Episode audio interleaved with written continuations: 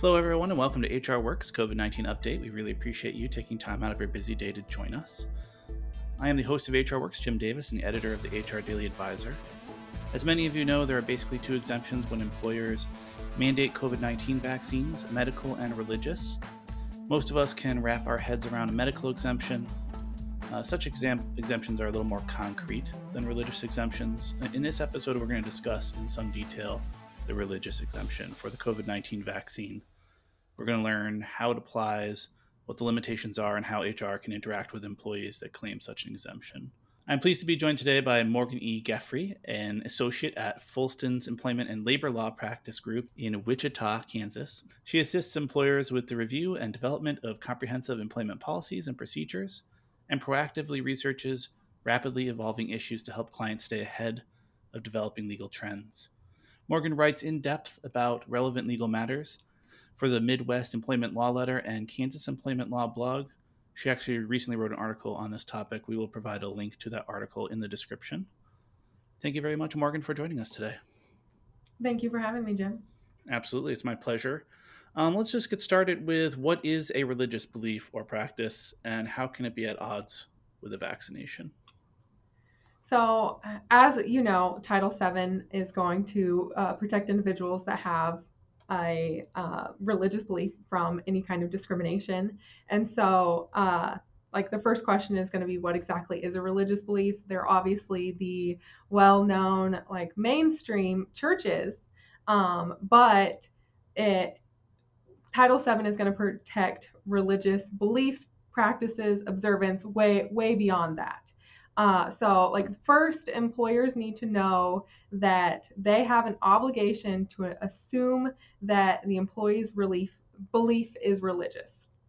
Um, so, it doesn't have to be the typical beliefs about God. It can be extended to moral and ethical beliefs as to, you know, what is what is right and wrong, um, and beliefs.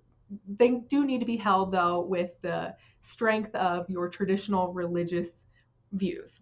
Um, generally, religion should include the ultimate ideas about life and purpose and death, but what's important for employers to always go in thinking is that I'm not familiar with every aspect of every religion and every religious tenet. Um, and what gets really complicated is that an employee's individual practices can deviate from the exact religious tenets of a specific religion. And it can still be a religious belief.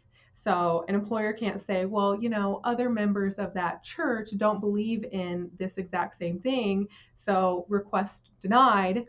Um, and another thing that's complicated is that employees can also have religious beliefs and they can be they can be the only member of the religion. And so that that's really where it, it gets complicated. And so a religious belief is just going to be whatever that employee um, whatever beliefs that employee holds sincerely. That's uh, very interesting. It seems like you would probably need a theology degree to navigate most of that stuff. But but it even still gets complicated because employees can go off on their own and have their own different separate religions. And so you really don't need any sort of extra education and you just kind of mm. got to trust your employees. Okay well that's very interesting. Um, i understand that the individual's motivation plays a role uh, which sounds complicated to me. Can you explain that a little bit? So because an employer has to assume that the individual's beliefs are religious and sincerely held, um, that that's going to be the, the first thing to think about. That their you have to assume that their motivation is pure. Um, but their their motivations can't simply be personal, social, political, economic philosophies. It has to extend past that to um, maybe more of your traditional looking religion. And so, because an individual's motivation plays into the question, that's really the reason why religious accommodation requests get so difficult. Because how in the world can you know what an employee's individual motivation is for um, for their religion? And so, you know, there there are two things that you don't talk about at work. You don't talk religion and you don't talk politics. And so here, in order to find out the employee's motivation, you kind of you have to have that conversation. And so um, it it is very different than an, a different kind of accommodation request. So for disability, the employer and the employee has to prove that they have the disability, and um, un- unless it's super obvious. Whereas religion, the threshold is is going to be very low because you start with having to assume that the employee um, holds pure motivations behind that request. Right. So, kind of what we're talking about here is the employers have to give the employees the benefit of the doubt, mm-hmm. right? Y- yes. One of the things I'm curious about is, you know, for some organizations, it may not be as big of a deal. You know, those that that are mandating vaccines, but aren't like, say, a medical organization. You know, where someone getting COVID could could really put a large population at risk. I imagine that a lot of organizations just decide not to contest any religious exemptions. Is that largely the case?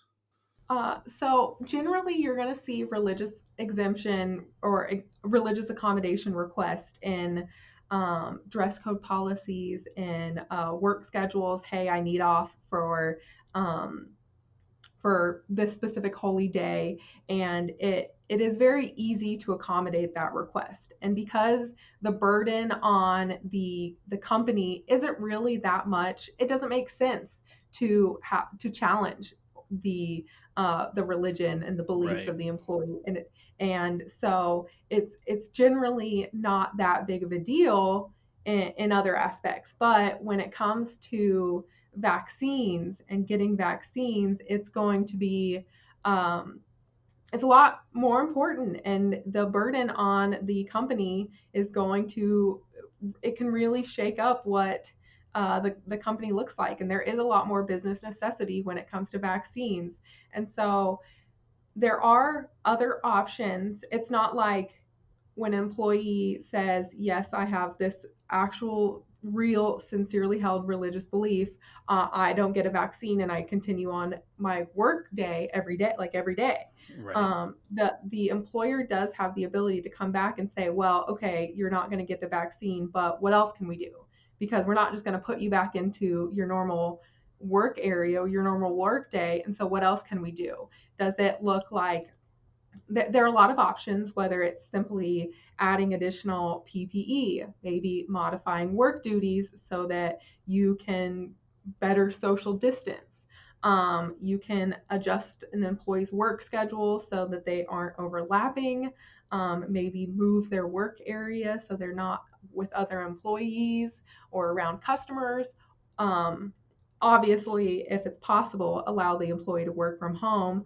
But if you're in a specific industry or workplace, you may have the option to have the only reasonable accommodation to allow would be an unpaid leave of absence mm. and that could be okay in certain situations so that that is an option for employers that you know if if their employees don't want to get vaccinated because of religious reasons fine here's an unpaid leave of absence until we've reached herd immunity or until um, until we're more comfortable in this workplace right yeah i think a lot of people are that don't want to get vaccinated and might misuse a religious exemption, or even people that have a legitimate religious exemption are probably expecting a battle.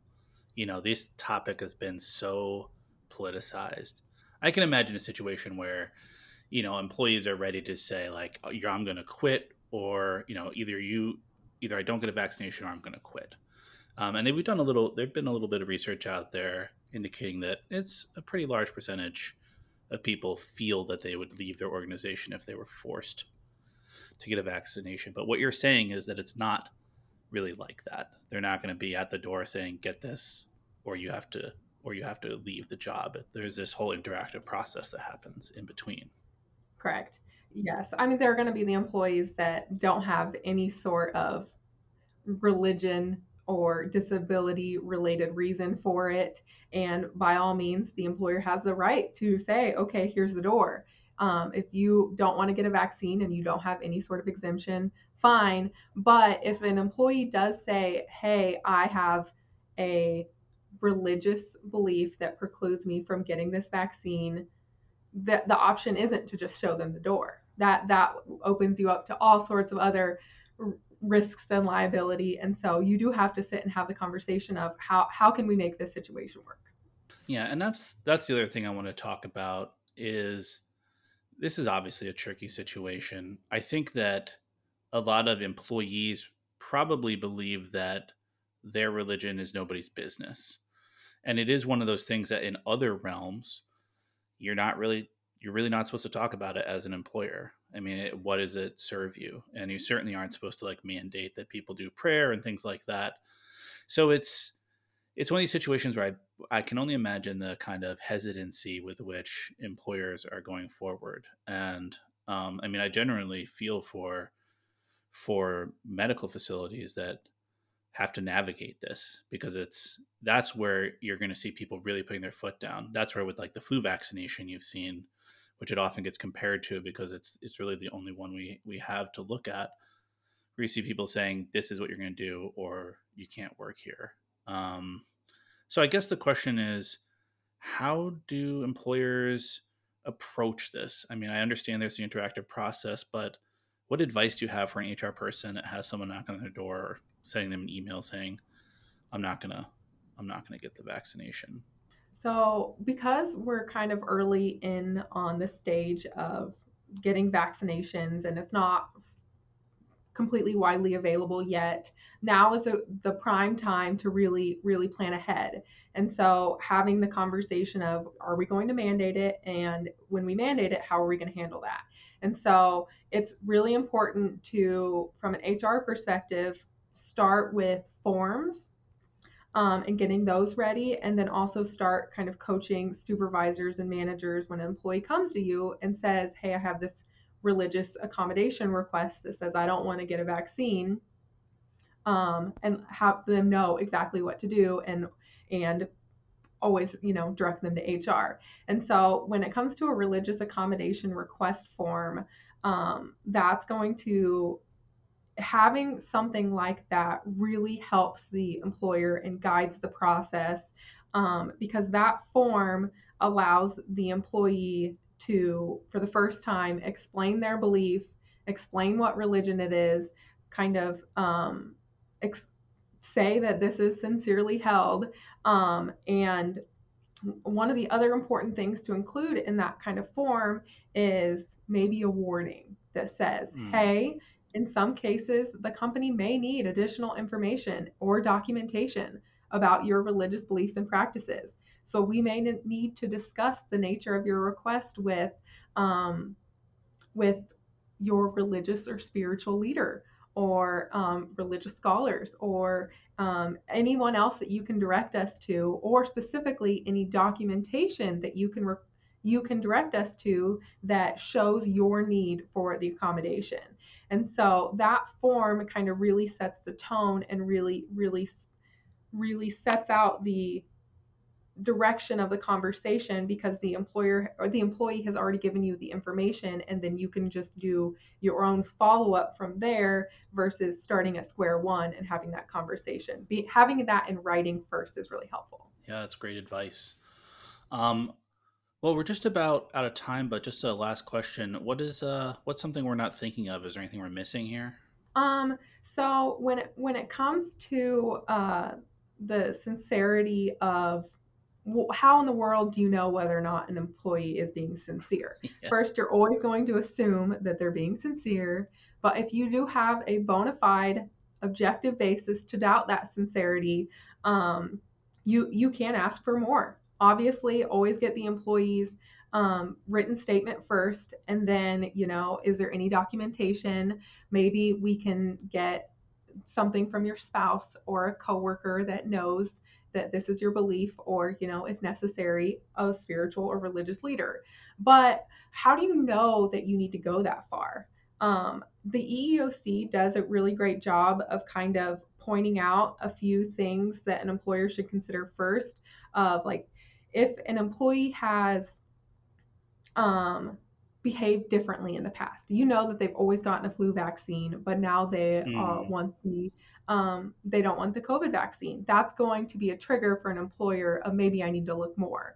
Or at this point, we know that there are lots of people that are going to want to refuse to get vaccines for completely uh, non religious reasons. And so right. we're already going to be on kind of like heightened watch for that situation.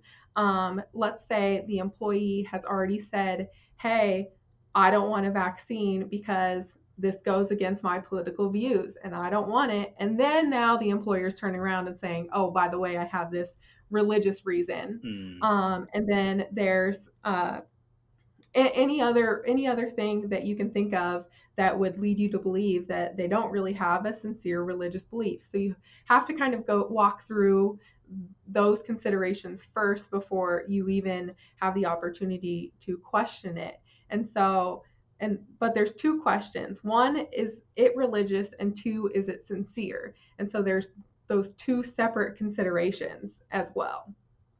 But then you also have to be careful to toe the line. You can't go too far. You can't automatically go straight to, hey, I need a statement from your spiritual leader.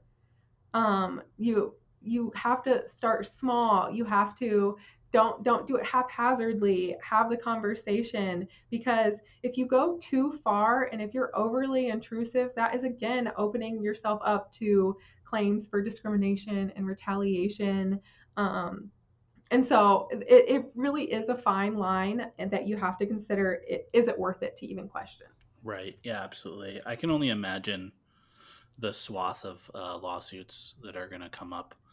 Um, because even if someone my understanding is and please correct me if i'm wrong is that the eoc will look at any complaint regardless as to whether it's merit or meritless or not right mm-hmm. yeah so you can imagine a bunch of people that are misunderstanding this process misunderstanding their rights within the process feeling offended or upset and then filing lawsuits which as we all know even if it's frivolous it still wastes a bunch of time and resources for employers one thing that is interesting is that when it comes to claims of religious discrimination and charges filed with the EEOC, religion is one of the smallest. It's only, you know, under 5% mm. of the hmm. claims every year includes some allegation of religious discrimination. And so it'll be very interesting to see how much higher that goes up. But I could see it honestly not being that much because I really do think employers are going to. Mm be extra cautious and very, very careful. That will be interesting. Uh, maybe we'll have to get together again in six or eight months, and uh, once those numbers are in, and, and, see how things fared. Uh, it's the case with a lot of these lawsuit-oriented discussions. It's you know most of the time it's not what happens, but when it does happen, it's extremely destructive. Um, well, thank you very much for uh, for taking the time to join us again. Of course. Thank you for having me. Absolutely. Uh, the COVID 19 update was meant to be a temporary addition to the HR Works podcast until the pandemic slowed down or went away. While that hasn't happened, we are waiting on the COVID 19 relief package, which contains many implications for employers and HR before we continue the series, with the goal of providing commentary and guidance on COVID related employment law issues for now, we're going to take a one or two week break before we resume these shorter episodes.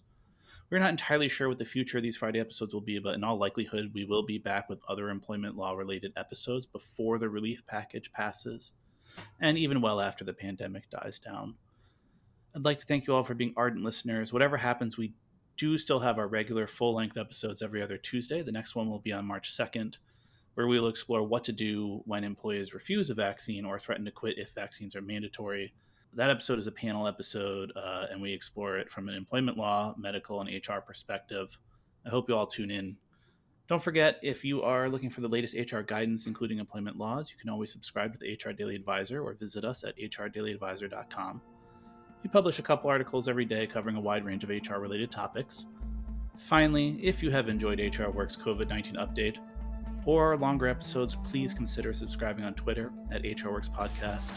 We'd also love to hear from you if you have favorite episodes or if you would like to share with us what you want to see going forward. Thank you for listening. This is Jim Davis with HR Works.